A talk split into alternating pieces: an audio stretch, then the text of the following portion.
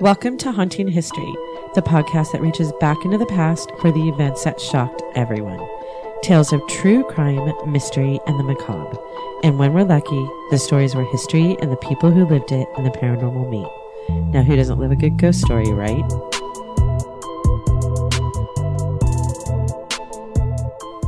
Welcome back to season two of Haunting History Podcast. We're so happy to be back. We needed that two week break. A lot happened over the two week break. A lot happened over the two week break. And I have, I'm so excited. Today I have both my co-host, Haley Hi. and Tress. Hey. So excited. Um, we're kind of burning the midnight oil tonight because we're going to be doing a series that starts today on the Black Dahlia. And it, we couldn't do it in one episode. We're going to do it in a series of three. We're excited to be back. There's going to be a lot of changes for season two. We have a new logo. We have a Patreon page. What else is new? Our sound. Our sound is new. What do you think? Let us know. What else? We have more.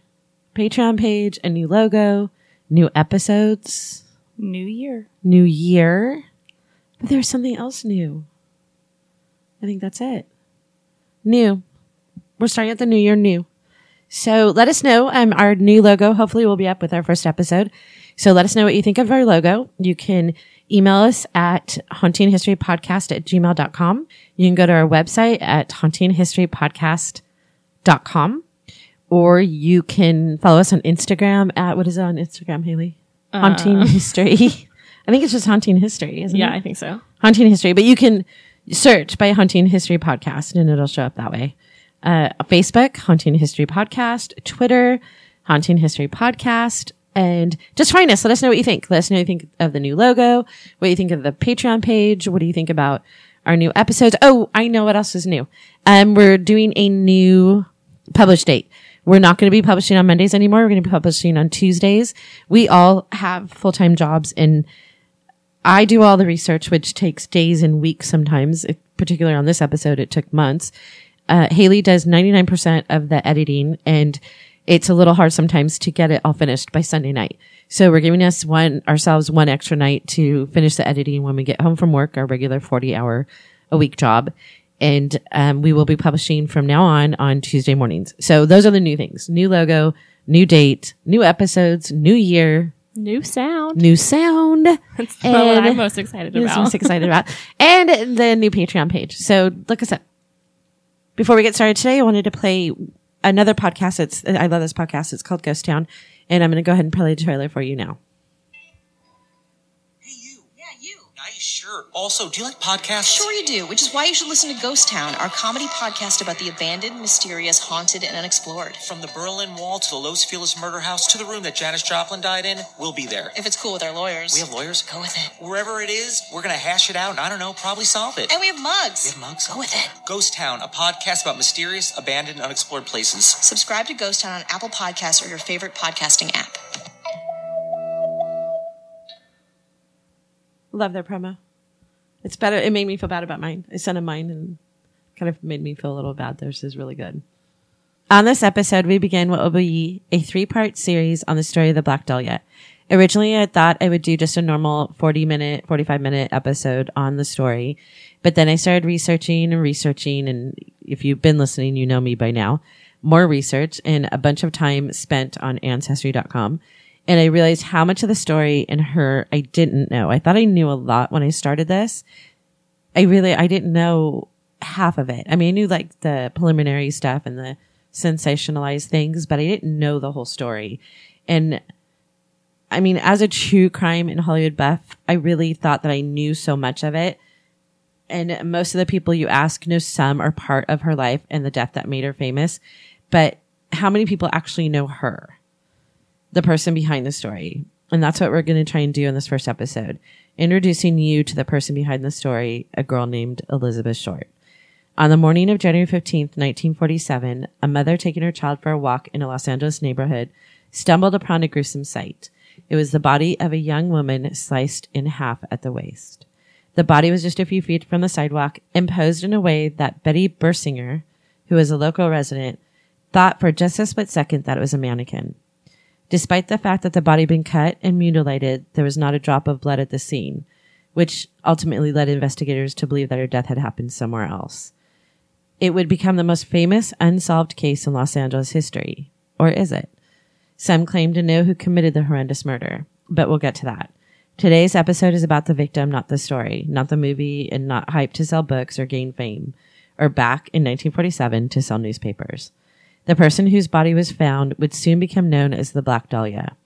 She was born in Hyde Park, Boston, Massachusetts on July 29th, 1924. She was the third daughter of five daughters of Cleo and Phoebe Mae Short. And this part of the story that although it's not important to the investigation or solving her murder, it is important to remember that she was a person, a young woman, only 22 years old, younger than me, younger than Haley, younger than Tress. A lot younger. and she's a girl, like a young girl. She lost her life in one of the most brutal murders in Los Angeles had seen at the time. And the case took on a life of its own. It's, and I think it's really easy, if not purposeful, to dis- distance yourself from the story.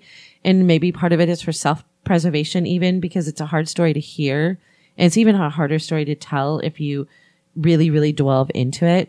The end of her life has been fodder for the media as in newspapers back in the 40s and you'll get to hear later how badly the newspapers back in the day handled it and the things that they did to get their stories. And now books and movies, and I counted at least six different websites dedicated just to this case. And that's not including all the websites that are like armchair de- detectives and things like that who have touched on the story. I'm talking about there's at least six to 10 of them that are just named for her. It makes it easy not to remember her as a person, a living, breathing young woman who left people who cared for her and loved her and had her entire life ahead of her. The case was so famous that every news source across the nation covered it and its investigation. At one time, hundreds of investigators were combing through evidence and interviewing something like 190 suspects and dealing with hundreds, if not thousands of tips that came flooding in. The media started calling her the Black Dahlia. No one knows for certain how the name evolved. Some say she was nicknamed that before her murder because of her black hair and her black clothing, or because she was seen sometimes with a black flower in her hair or even because of a movie that had been out the year before called The Blue Dahlia. Although people close to her deny that that was the case, she was never called the Black Dahlia in life. Others say the name was applied by journalists to sensationalize a crime, or a combination of the two, which is what I sort of believe, maybe. Either way, it's time to take her name back. 71 years later, it matters that she wasn't just a moniker or a sensation or a headline. She was a girl, a girl named Elizabeth Short, and for that reason, that's what we'll be calling her today as we talk about her life, her death, and her murder that may never be officially solved. You, how much do you guys know about the Elizabeth Short case? Well, I know parts of it because I have been researching as well with you. I, I, well, I started researching and then I kind of stopped. I just want our listener to know that the book is actually sitting in front of you right now. She's trying to catch up as I'm talking. she's trying to read because she's going to, you know, finish the book while we're sitting here. Haley, what do you know? I don't think I know. A lot. I know that it was this crazy thing that happened a while ago, but I actually didn't even know her name was Elizabeth Short. That's the thing. I think that even during 1947, when I mean, every single paper in the nation was covering the story. So they were all referring to her as black, as a black dahlia. I don't think that people even back then unless they were up on the news and they read every article, I don't think even people back then across the nation knew what her real name was. I didn't know what her real name was until we jumped into this. Oh, even oh, though I knew of the case, knew of the movies. You still didn't knew know of the band. And the band, I know. Isn't that weird? I think that that's kind of why I wanted to do um, this in episodes. I think it's really important to start the do the first episode and make make people remember that she, I'm 22. He's just so young. Think back to being 22. 24. She was 22 years old. She was born in 1924. I mean, that's so young. I mean, the fact that she was even on her own at 22 back in 1947 is probably kind of weird too. I mean, she should have been living at home with her parents and things like that, but she was just so young. And I don't think the pictures do her justice or show how young she really looked. I mean, no, she looks like in the pictures she's probably in her mid to late twenties. Maybe yeah, some of them even li- or late, older than that. She didn't. I saw young. some high school pictures of her, and she looked like a 20 something. People say that she had an air of sophistication about her. And we'll get to that towards the end. I have some quotes from people that knew her. When Elizabeth was just three years old, the Short family relocated to Massachusetts. From Massachusetts to Maine, she was born in Massachusetts. And they moved from Massachusetts to Maine, but then they came back and settled in Medford, Mas- Massachusetts, which is a Boston suburb. And that's where she was raised. Her father, Cleo, his name was Cleo, built miniature golf courses until the 1929 stock, stock market crash when he lost most of his savings and the family became broke. Now get this. This, I mean, her, her life started out rough anyways. In 1930, Cleo's car was found abandoned on the Charlestown Bridge and it was assumed that he had committed suicide by jumping off in, off the bridge into the Charles River. Elizabeth's mom, believing that her husband was deceased, moved with her five daughters into a small apartment and got a job bookkeeping. Apparently, she got several bo- jobs to support the six of them. So he faked his death. Yeah. I'm telling you that now. We're going to get more deeper into the story of who he was, but he faked his death and left his wife with five daughters During the depression. during the depression. he sounds like a real douche. One hundred percent. I mean, like that's just insane to me. I mean, I was trying to find if um, maybe he had a life insurance policy, and I, I wasn't able to find it. But I'm I'm wondering if maybe that's why he did it to sort of at least they would have money to survive. It, the fact that she did survive with five daughters, I kind of feel like there might have been some money left to her because she worked to have him declared deceased. So maybe she got some insurance money. Maybe he did it so that they had money. I don't know. But don't you usually not get money if you killed yourself? No, you- no, you can. There, No, there there can, just, yeah. And I, I don't know at what point insurance companies started to say that you couldn't get. I mean, maybe because of things like this, Yeah. but I, I believe back in 1947 you could, even in a suicide situation.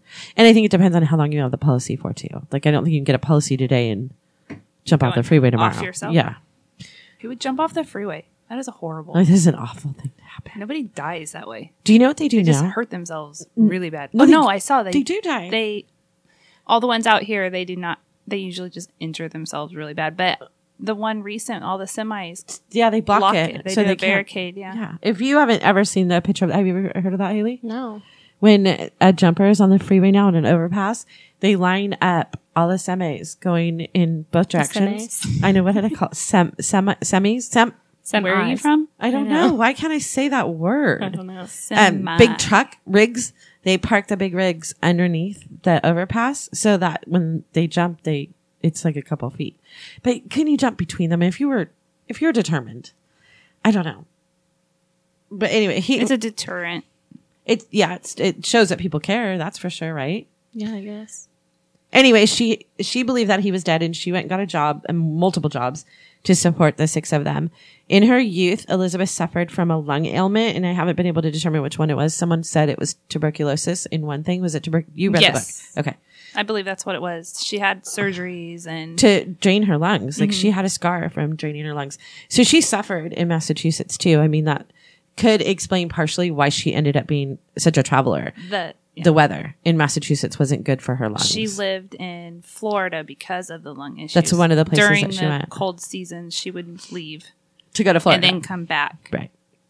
And that might be part of the reason why she, um, it's so funny. They, a lot of, well, and we'll, uh, maybe we'll get to this, but they talk a lot about her being a, wanting to break into the movies. And that's why she was in Hollywood and all the other things. I think honestly, she was looking for warm weather. I think that's, she could only survive basically in Florida and California, things like that. It, it helped with her lung It was ailment. probably the warm weather, but everybody has a dream. no, they do. And we're going to get When you don't live in California, you're going to go to California's like? California. You're going to become a movie star. It's so easy. I, I, Little do you know, you're going to be a waitress for the rest of your life. Well, the thing is, is that, um, and we're gonna we're gonna talk about this more. She there's no indication, even though I know you're reading um, the book that Tressa's reading. Why don't you tell them the book that you're reading? It is the um, Childhood Shadows: The Hidden Story of the Black Dahlia Murder by Mary Pacios. Pacios. Can I tell a little story about that? Yeah, go ahead, because um, there's so many books written about the Black Dahlia, and Tress is, um, I think that we're spirit animals. We, we, uh, Tress and I haven't actually known each other for that long. It's been a little over a year now, year and a half. Yeah. Uh, We're both stalkers. Where I'm a stalker on and so you're. That sounds horrible. It sounds really bad, but it's so true. We're not really stalkers. We're not, we are. We're not stalking you No. We're not stalking other. Liar. She No, really I does stalk, stalk. everybody. um, the, she stalks on, she'll find people on Facebook and I'll find people on Ancestry. So I'm more stalking dead people. She's stalking real life people. She found out. Tell them what happened. Okay. So when Kat um, first brought up that she wanted to do this story, she said that not a lot of people, she didn't believe a lot of people knew the story. I didn't know that she was going to get into more of who Elizabeth was. So I first I put out a little poll on Instagram to show her that 98% of the population do know about the murder of the Black Dahlia. But that they know the, they know the name Black Dahlia, but they don't know the story. I wasn't asking if they knew the story, but if they knew it. And then I really didn't have any interest in doing this story. And then one night, as I was sitting in my recliner watching Law and Order, Like 60 year old man right now, there. I'm really old, you guys. Um, watching Law and Order SVU. Hashtag law and order. I got a little wild hair. And by the way, I never research anything for these podcasts. I let Kathy do all that, and then I just try to wing it. So that's why I sound horrible sometimes. Your job is to ask the questions. You're doing the right thing. um, I decided to just start looking up the Black Dahlia. So I did go on Facebook and I typed it in, and there's quite a few Facebook pages out there also dedicated to this case. And I came across one, and I was scrolling through the comments, and the admin had mentioned that if people posted inappropriate pictures of Elizabeth Short, they were going to be completely blocked from the group. And so I started reading more of that thread, and somebody had tagged this Mary Pacios. Pacios, sorry, Mary Pacios, um, in the thread and said that she knew Elizabeth Short. So I clicked on the Mary Ladies Facebook page, and it said we had one friend in common. And the friend that we had in common, oh, it was somebody that I actually grew up with in Wyoming. I've lived in California for 18 years now. I haven't seen this person in 18 years. And so I messaged him and I was like, How do you know this lady? By the way, she was 12 years old when Elizabeth Short was murdered. And, um, but I messaged this long lost acquaintance of mine and asked him how he knew her. And she was his aunt. Great aunt, right? Yeah, great it was his great aunt. And before I even said what we were doing, he said that she wrote a book about the Black Dahlia. So I told him that that's what we were doing. And he then informed me that during the writing of this book, she actually came to our town for two years. And that's where she wrote most of the book. And that's where she finished it. And I was still living there. So that's so weird. It's such a little It's a- circle. And it's a very, this- very little town, too. There's less than 5,000 people in there. So I probably met this lady or seen her around town somewhere. It's so kind of weird. I feel like this story has sort of like gone in circles for us a lot, where we keep finding some kind of connection to something, and we'll talk about it again when we come when it we come to it, which is kind of trippy. But I feel like since we started, we decided two months ago we were going to do this story, and I um got the case files from the Los Angeles Police Department and the FBI and started reading all the, the, the files on this. And then you had found Mary Pacios, who we sent in a message to on Facebook. And although she friended me, she has not responded to any of my messages. We were hoping to interview her, talk to her about it, but Tress is going to interject when she can with the information that um, is from that book, Even though I haven't finished the book. even though she hasn't finished I it. was you planned on it, but we're gonna. Um, I'm gonna have a link to this book on our um, website too, because there's again there's so many books out about about Elizabeth Short and her murder and the Black Dahlia. But I- this book is more about Elizabeth Short. This is growing her, up, yeah. who she is, not the murder. And she claims in her book that she was wanting to go to Hollywood to be a movie star too. And what I was going to say about that, and this we kind of got, off track, but there's no evidence that she ever attempted in any way to break into the studios. She never showed up the studios. She didn't hang around the studios. she wasn't doing, in fact, she wasn't working at all. I mean, most of the time she was not working. She wasn't a driven person. And by the evidence, the information that we, we give out through this is that a lot of the reasons why people didn't let her stay with them for long periods of time is because she was very lazy. She didn't attempt to help clean up. She would sleep all day, go out all night.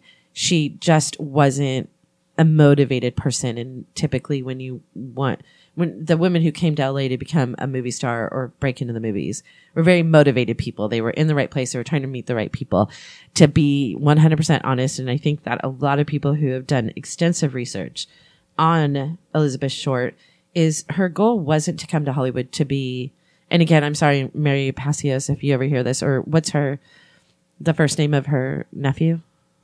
Ethan. Ethan. if you read this and, and, and I'm not trying to dispute anything that someone knows who knew her, the evidence about her life does not portray her as wanting to be a movie star. She didn't have enough gumption or enough drive.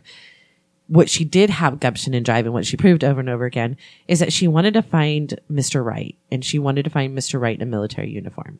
She wanted to get married to a handsome man in the military and have a family. And that she proved over and over again. So I'm, I tend to not believe that she wanted to come to Hollywood to be for, and for another thing, another reason that I don't believe it is she never stayed in Hollywood long enough. In the time that she Yeah, left, She was in San Diego quite a bit. she went to San Diego. She was in Long Beach. She was in where all the military were. uh, she was always where she was in ports of Florida. She was in San Diego. She was in Long Beach, in Vallejo near the Navy Yard. Those are the places she was. I don't believe that she was trying to become a movie movie star. I Although don't- that was a goal for most women back then was to find Mr. Right. yeah, You still probably didn't say that's what I'm doing. no, So I'm going to California. to become, To a movie star, maybe, movie star. but she didn't. It I would don't. be awesome if I found my husband. yeah, I don't think. I don't. I honestly think that's the the sole reason. And and what's really funny is that she spent a lot of time in port cities, in near the shore. I mean, that's what she. I'm gonna call it. I'm gonna. I don't think that she had any intentions of becoming. I think it would be too much work for her. She didn't want to work. She never proved that she wanted to work. She wanted to find a husband to take care of her. And then, Don't um, we all? yes, Healy, pipe in on that one. Yes, and it depends on what mood I'm in in the day. You don't want to hang out. if at I the want to be lazy and not do anything, or if yeah, I maybe to you're a little bit busy, like Elizabeth Short. Yeah, maybe she she had drive to find a man. She did. Um, I wouldn't say I have I drive to I find a man. I was gonna say, I don't think you You have drive for that. you don't, but the lazy part you got down pat. The being able to lay in bed all day. Fine. You're not editing this out. Yeah. the laying in bed all day and watching documentaries on serial crime killers. documentaries on Netflix, yeah. That you can do really well. You should check out Law and Order SVU. I watch it all the time. Hashtag. um, she was called, that's, we're going to go back to her story. She was called, she went to Medford High School and she dropped out in her sophomore year. She had been well liked at school and according to newspaper reports after her death, her schoolmates described her as a movie struck girl. And again, I'm, I'm going to call it. I don't think she was. She was called Medford High's Deanna Durbin, who was a popular film and s- film actress and singer during the 1940s. In her autograph book, which back then, I don't know if they're calling it an autograph book or her yearbook, there were 10 references to the nickname of Deanna Durbin. One passage read, to a friend worth having in Medford High's Deanna Durbin. Another was to the sweetest and cutest double of Deanna Durbin. It had to have been because of her looks. She was beautiful. She was, she was very attractive. And what's really, and all the pictures, and I've seen a ton of pictures. Like I've seen pictures in, there's pictures in the FBI files, there's pictures in that I had never seen before that are in the Los Angeles Police Department's file. And the most beautiful picture of her, it was a mugshot, and we'll get to that. Oh, yeah. in late 1942, in a weird twist, Elizabeth was reunited with her not so dead father. Her mother received a letter of apology from her presumed deceased husband. It was revealed that he was in fact alive and had started a new life in California. Phoebe, go girl, girl power, wanted nothing to do with him. There was one story. Now there's several different stories about how Elizabeth ended up with Cleo. In one story, it says he offered for any and all of his daughters to come live with him. I, I don't believe that. And um, Betty, as Elizabeth was called by then, she was either called Elizabeth, Betty, or Bet or Beth. Um, she was the only one to take him up on the offer. And again, I'm I doubt that's how it happened based on later information. And I'll give you about his, her father. Others say that somehow they found out he was alive. I think and whether it be from him writing a letter or not, but that um, Betty asked him to send her money to to send her money, but didn't tell him why she wanted the money. Either way, he did give her. It doesn't matter how it happened, but he did give her two hundred dollars. I don't know that he necessarily believed that she was coming to knock on his door, but that's exactly what she did. She showed up at his door in December of, oh my gosh, 1942, December of 1942. She had relocated to California to live with her father, whom she had not seen since she was six years old. She moved to Vallejo, which, where he was working again. This is going to be another indication. So she showed up when she was 15? Um, no, she waited till she was 18. She was 18 when she moved to California. 1942. 1942 minus, is that 18? Yes. 42 I can't minus do math. 1924. It's 18. Yeah, she waited till she was There's 18. always a math equation when Tress is here. she, Get that calculator out. she, um, well, now count. I keep it right there. Um, she, she got, she quit school her sophomore year, but she hung around Medford working at different diners and things like that, probably to help her mom. And then at 18 is when they found out her father, her father was alive and she moved to California. Um, she had, she was used to traveling. She had, like you said earlier, she had gone to Florida during the winters because of her lung ailment. So she, moving to California was probably a dream. And I don't know why it's cold here. It is cold. We're such babies. There's it's 52 degrees. and I have leggings and joggers on. I know. There's people are and a shirt making and a hoodie right now. and a jacket. People are making fun of us right now because we're freezing. We have a fireplace on in my little studio and I have a velour robe and Tress is wearing layers of clothes and Haley's wearing layers of clothes and we're in California. It's 52 degrees. It's not freezing. to us, it's freezing. To other people, it's not. Um, but she was used to traveling and she was in Florida and to come to California is probably sort of a dream. And again, this is going to confirm my feeling that she wasn't coming to California to become a movie star. She showed up in Vallejo where her dad worked for the Mare Island Naval Shipyard. And I think that's where she wanted to be, was near shipyards and near military outposts. Their relationship was strained and soon argued about her spending time with a boy with a criminal record that he didn't approve of. I don't know if that's true. And I do know what is true, and I'm going to read it to you in a little bit. Um, that was actually in the police file. Uh, I I imagine it wasn't very easy for her to take her father's opinion very seriously. She he wasn't in her life for her entire childhood, and then wants to tell her who to spend time with. They soon left Vallejo and moved to Los Angeles, where they stayed with one of Cleo's friends, a lady by Miss by the name of Mrs. Yankee. They only stayed about three weeks, and then Elizabeth left. Again, the stories are convoluted. Some say she left because of the rules. Some say she left because he kicked her out. The police records say that Cleo told the police that he kicked her out because um, she had agreed that if she could stay, that she could stay if she would keep house and cook his meals, but she had a habit of running around and keeping late hours. This is where she began traveling. And um, it was something she would frequently do throughout her very brief life. I mean, she was 18 and she only had four years to live. I mean, un- unbeknownst to her. She was attractive, dark haired woman with light, pale blue eyes pale white skin, and some say an air of sophistication, which I said earlier. And I have to agree with that because again, her pictures don't look like she's 18 or a high school student. And the picture that you were talking about that of her in high school, mm-hmm. remember she's only 15 in that picture. No. She left school at 16. So when she was taking that photo, she was only 15, 16 years old and she looked 22, 23 there. Yeah. So yeah, she did look older. She worked occasionally, but was usually without funds, living from hotel to hotel, often at the expense of others. Her mother described her as very affectionate, as a very affectionate, sweet girl. And if she was out at night when she was living in Medford, she would always stop by her bedroom and talk and talk and talk and tell her everything she had done. She was the prettiest of the sisters and wrote to her mother every week when she was away from home. And that's true. She had a ton of letters from her.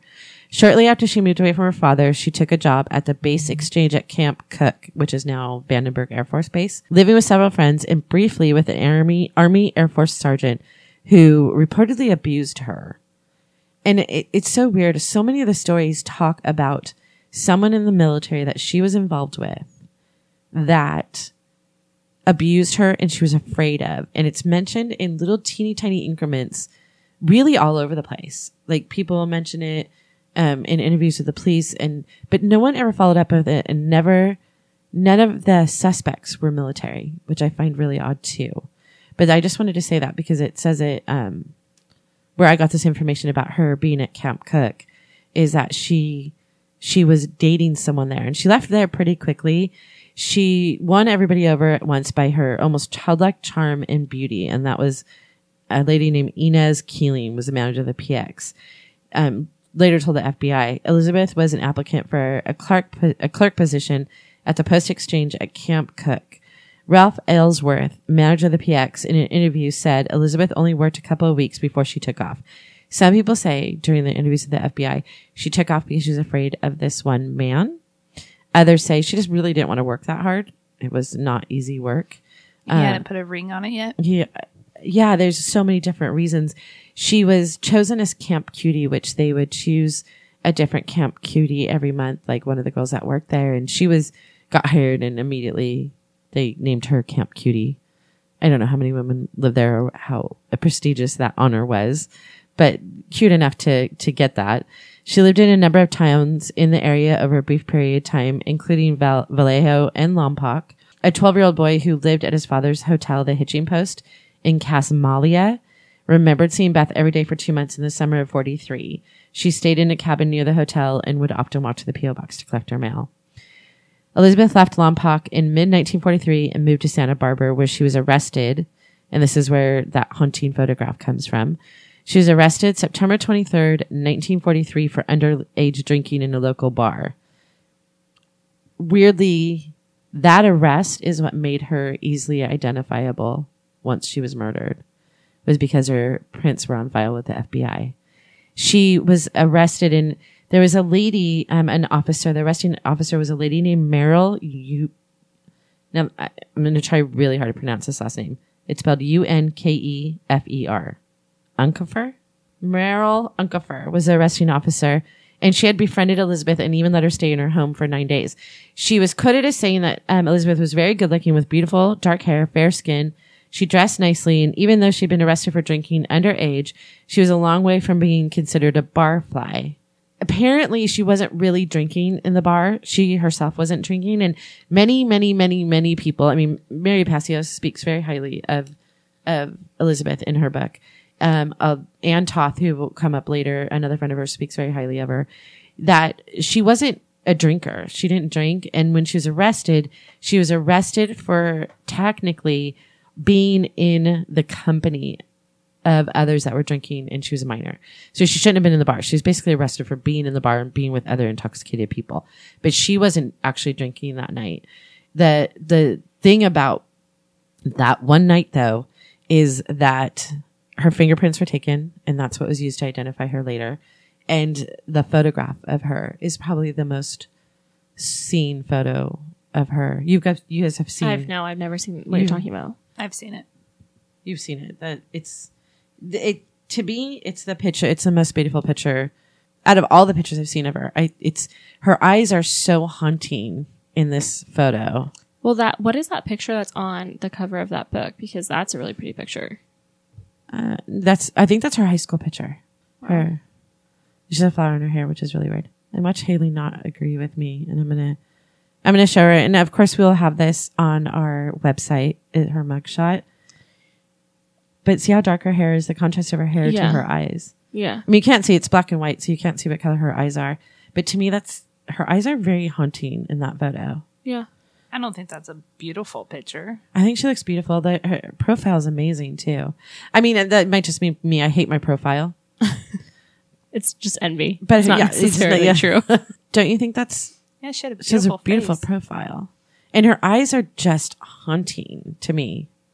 That's a one thing that I, and her hair is beautiful. I didn't love that the hairstyles in the How 40s. old is she in that picture? She's only eight. Uh, what year is this? 1943. 19. So she was 19 years old. Yay, Gosh. Tess, I got a number This right. is the high school picture that I'm talking That's about. It, yeah. And we'll put that on the, the, yeah. the website too. She does look really old for her age. She doesn't look, yeah. Mature. old, maybe not. Sophisticated. Yeah. She's very sophisticated. And they said that about her, that she came off very sophisticated. After her arrest, the authorities had sent her back to her mother, where I believed she stayed. And this is, it's a little ha- hazy where she was, but I think she stayed through the Thanksgiving holiday. Um, she was arrested, what date? September. So I think she stayed through the Thanksgiving holiday that year of 1943. Although some accounts um, have her going straight to Miami rather than Massachusetts, But either way, by early December 1943, Elizabeth was living in Miami with friends and working at Big Dave Rosedale's Delicatessen and Restaurant. And at the time, she lived a little over half a mile away from the restaurants at the Elmar Apartments. In March, and if you're from Miami, um, I don't know where this is. It's, she lived at 220 21st Street in Miami. In March of 1944, the police found records indicating that Elizabeth was in Atlanta, Georgia, and then in April she was back in Miami Beach. So again, and I'm talking to you, Trust. I feel like she's all over the place. She's going from Atlanta to Miami, back to Massachusetts, back to Miami. I it doesn't sound like someone who's who's driven to become a movie star. But when she was doing the Florida, Georgia stuff, that was for her health. Well, that's what Mary states in the book that. Well, that she was, for she did health. that. Yeah. Her mom sent her to Florida when she was younger to stay with family. But by 1944, she wasn't under the control of her mom anymore. She did go back. She left California. She had to leave California and go to went Massachusetts back. because they made her. Yeah. Um, and then she went from Miami to Georgia and then back to Miami Beach. In November, she returned to Medford for Thanksgiving again, but then she was back in Miami by December. She stayed with someone named Carmelita Duvall back at the Elmar, re- uh, Elmar apartments. According to the district attorney files, Elizabeth stayed in Florida during the winter months of 44 and 45, which again, a whole year. She stayed, she didn't come back to California. So if she was so well, so driven to become a movie star, her, her butt would have been back in Hollywood, and she wasn't. She was way away from that. In Nineteen for two years, nineteen forty four and nineteen forty five, she was in Miami. Um, she had been operated on a lung condition, which I had we told you early, and couldn't stand the cold winters in Massachusetts. On New Year's Eve, 1944, she met Matt Gordon. This is the man that she would later claim to be her husband. Now, to some people, she claimed was her husband. To other people, she claimed it was her fiance. It was not her husband. She was never married. In Los Angeles Times, they reported that they believed Elizabeth had then traveled to Los Angeles, where she lived for at least a few months with a man named Gordon Fickling She lived with him. a different man. Well, she was supposedly engaged to Matt Gordon.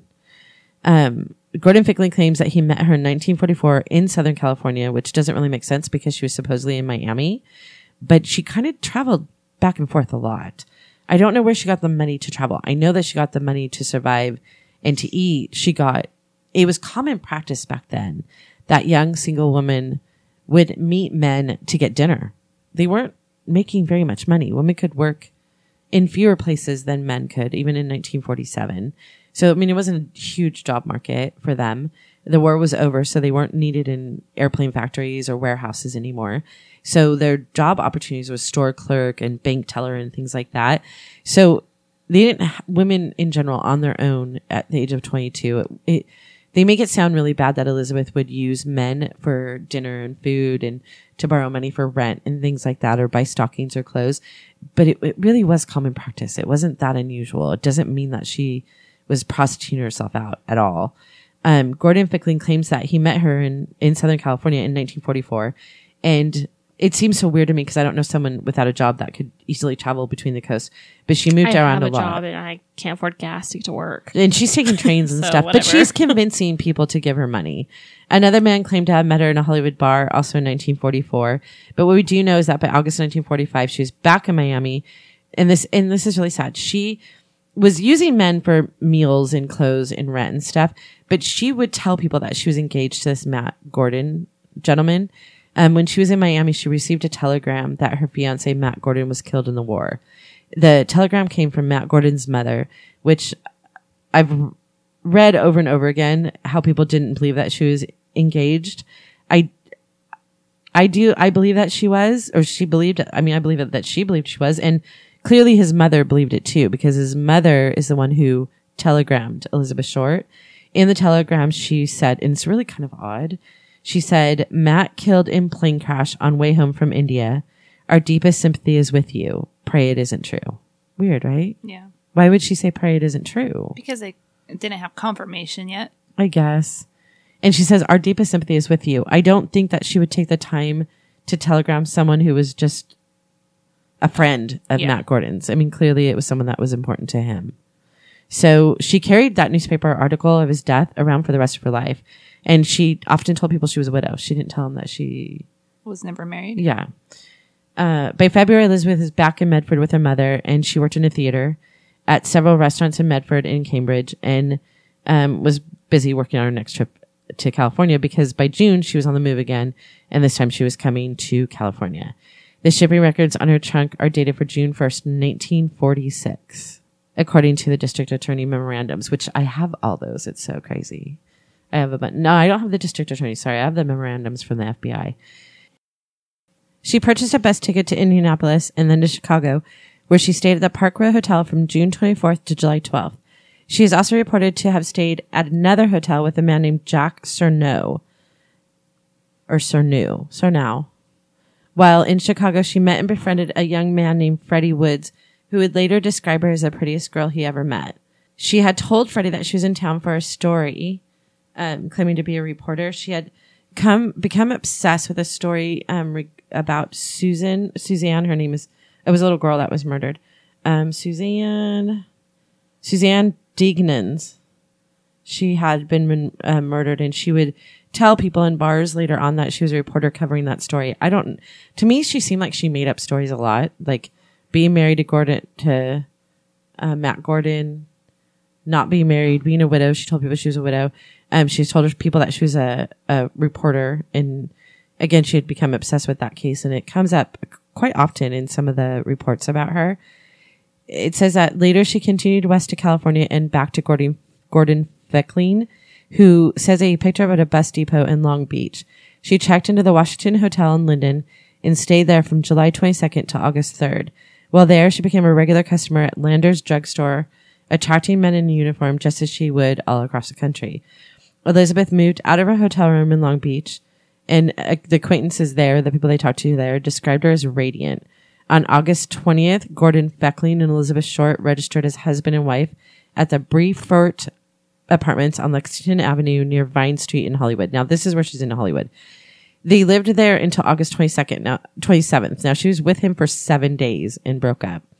Elizabeth moved into the Hawthorne Hotel, located just behind the Roosevelt Hotel on Hollywood Boulevard. From there, Elizabeth moved in with a friend from Boston who was living in Hollywood. Her name was Marjorie Graham from Cambridge but had she had moved to Southern California, had bumped into Elizabeth sometime around August 24th and 25th. Beth arranged to stay a night or two with Margie, Margie and her roommate Lynn.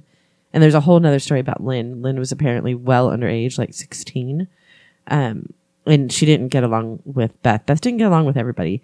She then registered at the Hawthorne on her own on August 28th and stayed until September 20th. While there, broke as usual, she relied on friends and acquaintances to help her out. Neighbor Don Lays, who was 22, and Harold Costa, who was 31, would often treat her to meals. Finally, the girls were asked to leave the Hawthorne, presumably because they couldn't pay the rent. After the girls left the Hawthorne apartment in September, see, she moved around so much. Beth and Margie teamed up with a man named Sid Zaid. He was a musician um, with quote unquote questionable character who let them stay briefly at his home before the three of them checked into the Hotel Figueroa in downtown Los Angeles. So she went from Hollywood to downtown Los Angeles. Sid, Beth, and Margie stayed there from September 20th until the end of the month. On October 1st, now this is where she meets one of the suspects in her murder. Um, Sid drove the girls to the home of Mark Hansen on Carlos Boulevard in Hollywood and left them, left the girls with him. Now, Mark Hansen, I'm going to probably talk a lot more about him later, but Mark Hansen owned the Florentine Gardens, which is still in Hollywood. Back then it was a, I mean, it's still a nightclub. Back, back then it was a nightclub that had served dinner and dancing. And I mean, he wasn't, he wasn't a good guy, but he wasn't necessarily a bad guy. He would let showgirls and people down on their luck stay in his, his house on Carlos Avenue. Uh, it says in the fall of 1946, Elizabeth was more known around Hollywood. This is when she finally gets to be known around Hollywood the war was over. She preferred men in uniform, and all of them filled the bars and streets of Hollywood. That's where the military men hung out. Elizabeth was um, more known as Betty now. In some of the documents of interviews, Betty was spending more and more time in the bars and on the streets. It was at this time that Elizabeth met who would turn out to be her closest friend. I, her name was Ann Toth. Ann and Beth met at Mark Hansen's home after Anne returned from a trip to San Diego. See, she was like, she wasn't in Hollywood to be a movie star. She had the opportunity many times over. Hansen, this is uh, what I wrote about Florentine Gardens. He owned Florentine Gardens nightclub and other properties, including the home on Carlos Avenue. He allowed young woman down the luck to stay with him, and over time, Anne said that Mark Hansen and Elizabeth became a couple. But they fought often. I mean, Mark carried a torch for Betty, Anne told investigators. Anne told officers when she was interviewed that she believed that Elizabeth was afraid of Mark Hansen. She was quoted as saying she never said much around him, and as a matter of fact, she she sort of seemed to be afraid to tell me anything because I think she thought that he was I was in cahoots with him. I think that I might thinking that I might say something to him. That is probably why I didn't find out half as much as I should have. Mark and Elizabeth seemed to have a volatile relationship. He had many girls staying in the house, and not all of them got along. At one point, Anne said that Elizabeth got into a fight with another girl who had her eyes on Mark. Elizabeth moved out of Mark's house around November 13th after another fight with another girl, and it was Anne who found her room at the Chancellor of Hollywood and paid her first week's rent. Anne was an actress. She she actually had money, and she was friends with Mark Hansen, and she's Anne Toth was very beautiful too. She she seemed more grounded. She didn't seem like she was one of the gals that prowled the streets and the bars looking for men to buy her dinner. She had her own money. Um, some of the reports say that Mark was angry at Anne for finding a place for Betty to stay, that he he didn't want Betty to leave, and he was angry that Anne got him her out of the house.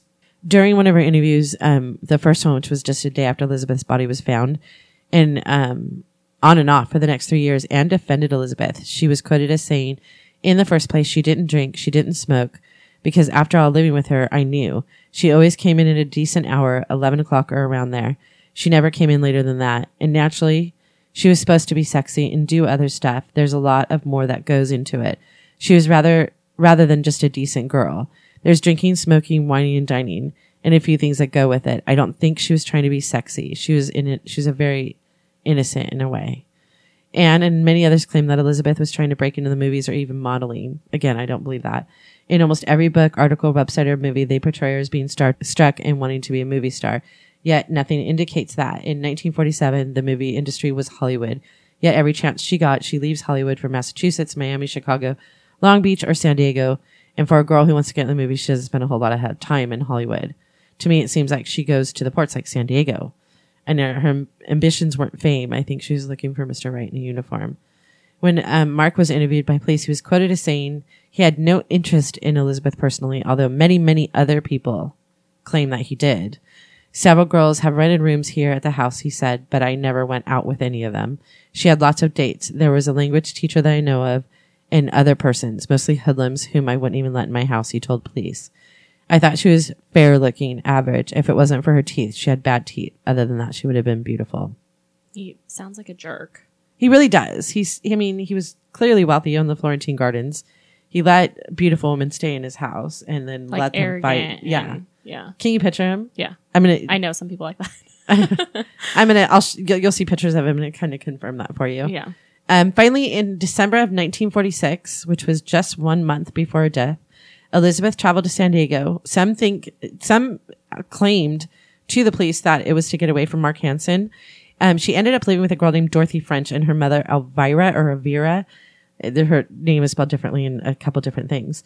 The story goes that when Elizabeth arrived in San Diego, she had no money, so she spent a bunch of time at a local theater where Dorothy worked as an usherette. One day, Dorothy found Elizabeth asleep in one of the theaters. She took pity on her and brought her home with to live with her and her family. Elizabeth did not make a very good impression on Dorothy's mother. She lounged around all day and left every evening. So now there's two people. Her dad, who said that she just laid around, didn't do anything, and then went out at night. And um, now Dorothy and her family are saying the same thing. It was on one of these nights that Elizabeth met Richard Red Manley, who was a salesman. On January 8th, Manley picked up Elizabeth at the French house with the intention of going to Los Angeles. They made a stop on the way and spent the night, and on January 9th, 1947, he dropped Elizabeth off in front of the Biltmore Hotel in Los Angeles. After her name was released to the media, people came forward saying that they knew her. Police quickly established the last sighting of Elizabeth was that evening of January 9th at the Biltmore Hotel, four days before her death. People claim that she went missing, but some say that there are credible witnesses. And, and one of them is Steve Hodel. He says that he found credible witnesses. And, and Steve Hodel, I, I haven't mentioned him yet, but he's one of the authors of one of the books, and we'll get to that. He claims that the mystery has been solved and the murderer has been found, which is also his own father. He says that there were credible witnesses seeing her between the 9th and the 14th. The police say that there were no credible witnesses that had seen her between the 9th and the 14th. They count account, the police say that they can't account for the time. And to be honest, the people investigating many years later are relying on the memories of people who may or may not have seen her. My own opinion was that Elizabeth encountered the wrong person. This is what I truly believe after doing two months of research. Because of, I don't, because they say there were no credible witnesses that had seen her from January 9th to January 15th when her body was found, I believe, and, and maybe it's just instinct, like your own personal opinion from reading so much, you get kind of involved and you feel like you know these people. I believe that sometime on the night of January 9th, Elizabeth encountered the wrong person and sadly may have spent the last five days of her life being brutally abused before her body was found. And, and what happened to her body? It, it, to me, it sounds like they, he had her for days. People who knew her back in Medford are quoting as, quoted as saying Elizabeth, or Betty as they called her, was sweet, innocent, and almost naive, that she wanted to get married and settle down and have a family of her own. Her friend Ann Toth claims that she never drank, never smoked, and was always home early. The newspapers at the time claimed that she was a working girl, and I do that in air quotes, you guys can't see me, that she used sex to get money to support herself. Um, one police officer, and this is a little blurb I found from one of the police officers, and it didn't say which police officer it was, was quoted that he didn't understand why the case became such a big deal, that a girl who was accustomed to keeping company with strange men ended up dead. What else did you think was going to happen? Another detective said that she was a dirty girl who lived a dirty life and didn't deserve the fame in life and or after death. It's so hard to know the truth. We do know that she relied on others to survive. I mean, she's there's many people that say they gave her five dollars. People say that they paid for a hotel room. I mean, many, many, many men gay, did give her money. One of the things I read said that she um, spent time with men she did not know, and no one really wanted to live with her. Her father, Gordon, Gordon Fickling, kicked her out uh, in seven days the Frenches in San Diego made it very clear to the police that she was lazy and slovenly and didn't do anything and just wanted to go out and meet men. And and I mean I don't know was she sweet and innocent? She she left with Red Manley, Robert Manley. She did spend the night in a hotel room with him. She did not hold any job down for any length of time. But then again, she was 22. She was barely, just barely out of being a teenager. And she probably raised herself often. And you would know a lot more about that having read Mary Pacios' book from back home. Um, there's a website dedicated to the Black Dahlia uh, murder case that I actually spent a lot of time that had quotes from people who knew her. And I'm going to let Haley and Trust take turns reading the quotes, but you had, what did Mary say about her? Cause Mary, the quotes that I have is, um, one of them's her, her brother is Mary Pacios' brother. But what does Mary say about him? Um, since I'm not finished with the book. Again. Again. You only um, had two months. Yeah, sorry. And I could have gotten this read in one weekend. I know, and you told me like I'm going to read it really fast and give it to you, and then I never got it. um, Elizabeth was very. The way Mary explains it is she was very kind. She basically took Mary under her wing and protected her. Yeah, protected her, took her to the movies, made her feel good about herself, took her out for ice cream, warned her, kept her safe of, from the uncle or whatever of dangerous men that were in her life or that she could be around that were back there. She does say that she was an aspiring actress, wanted to go to Hollywood, talked about Hollywood and becoming an actress. See, I just I'm not buying that. I'm not buying the whole Hollywood thing. She didn't spend enough damn time in Hollywood to. I know you read. I mean, I, me especially. I read so many biographies about old movie stars. Like my biggest fascination is like silent Hollywood and and things like that. And and the women who wanted to break into movies were the women who they were very driven. I mean, Marilyn Monroe was one of the most driven women she ever. Could have just been like naive, like, oh my god, that sounds so cool. I want to do that, but not ever worked. You can have a dream to do something and not work, and not really it. work towards it. Yeah, like, that'd be nice if someone discovered me and that yeah. was it. Um, Especially I mean, being lazy, you want to be discovered. Yeah, you're not going to put the effort into doing it. Maybe like the Lana. She liked the idea. She didn't like the work. I want to be a CIA agent, but they haven't discovered me yet. they haven't called you at home and asked you to join their. They haven't said I can do it without any training and school um, or the physical test. I'm going to let Haley and Trust take turns reading some of the quotes that I found about who Elizabeth was back in Medford and what the people who knew her best um, said, had to say about her. So Betty was a porcelain china doll with beautiful eyes. Think of them as blue, but sometimes would change depending on the color she wore and became greenish. And a Daughtery, Medford classmate. She was always friendly, never at a loss for words, and it wasn't just that she was so pretty. There's a lot of pretty girls. There was something different. She was someone you liked to watch, the kind of girl boys might sneak looks at, but wouldn't get tongue tied if she spoke to you. And that walk of hers. It wasn't put on. She always walked that way. Even in junior high, I always thought that if she had a glass of water on her head, she wouldn't spill a drop. Bob Pacios, Medford neighbor and classmate. On that note, in the book, Mary talks about her dad always looking at Betty. She Like, he would- drew the attention of men. I mean, clearly she She knew would what go she to the was- window when she was coming home. Like even the father, they make comments about that. which is kind of creepy when you really think about it. She was a young girl. Like, come on. Yeah. But she drew attention. I mean, clearly. she didn't look like a young girl. No. Betty was good, sweet, funny, not stuck up, always stopped and chatted, made you feel at ease. And what a walk. The truck drivers and men would stare when she walked down the street. It was a wonder there weren't more truck accidents when she walked down Salem Street. She just looked so graceful, but eye catching, something to look at. Dorothy Hernan, Medford neighbor. That's weird that so many people like notice her walking. Right, like that her walk was something that was like Significant. her, yeah. Dottie, Elizabeth's sister, Betty and I were going to be movie stars. We were all entranced with movie stars, starstruck. Spent hours talking about movie stars, about going to Hollywood. We performed using the short's front porch as a stage.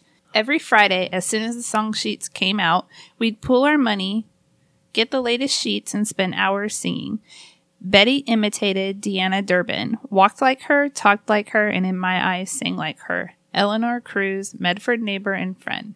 Her hair was very dark, black. She liked to be admired. No one had bad thoughts about her.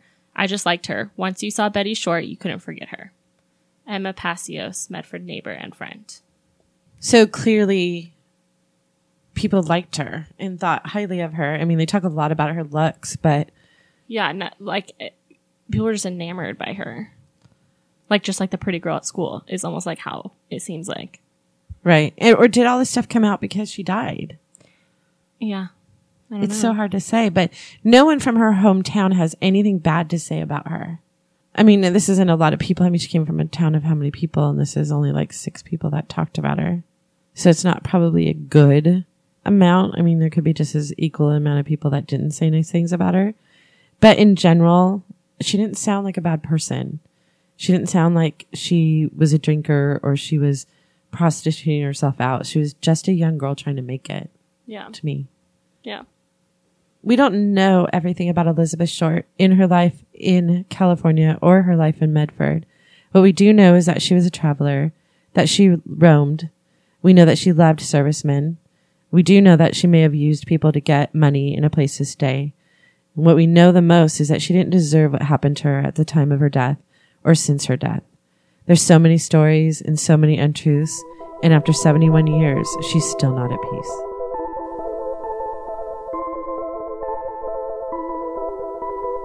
Thank you for listening to this episode of Haunting History Podcast.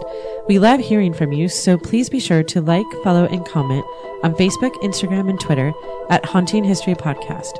And don't forget to subscribe, rate, and review wherever you listen to all your favorites. Also, you can join our Patreon site for exclusive content, upcoming contests, and information only available to our Patreon members. Visit our website at hauntinghistorypodcast.com for more information on each episode and links to our Patreon page and all the social media platforms. Until next time, I'm Kat, and remember, the living are far scarier than any ghost.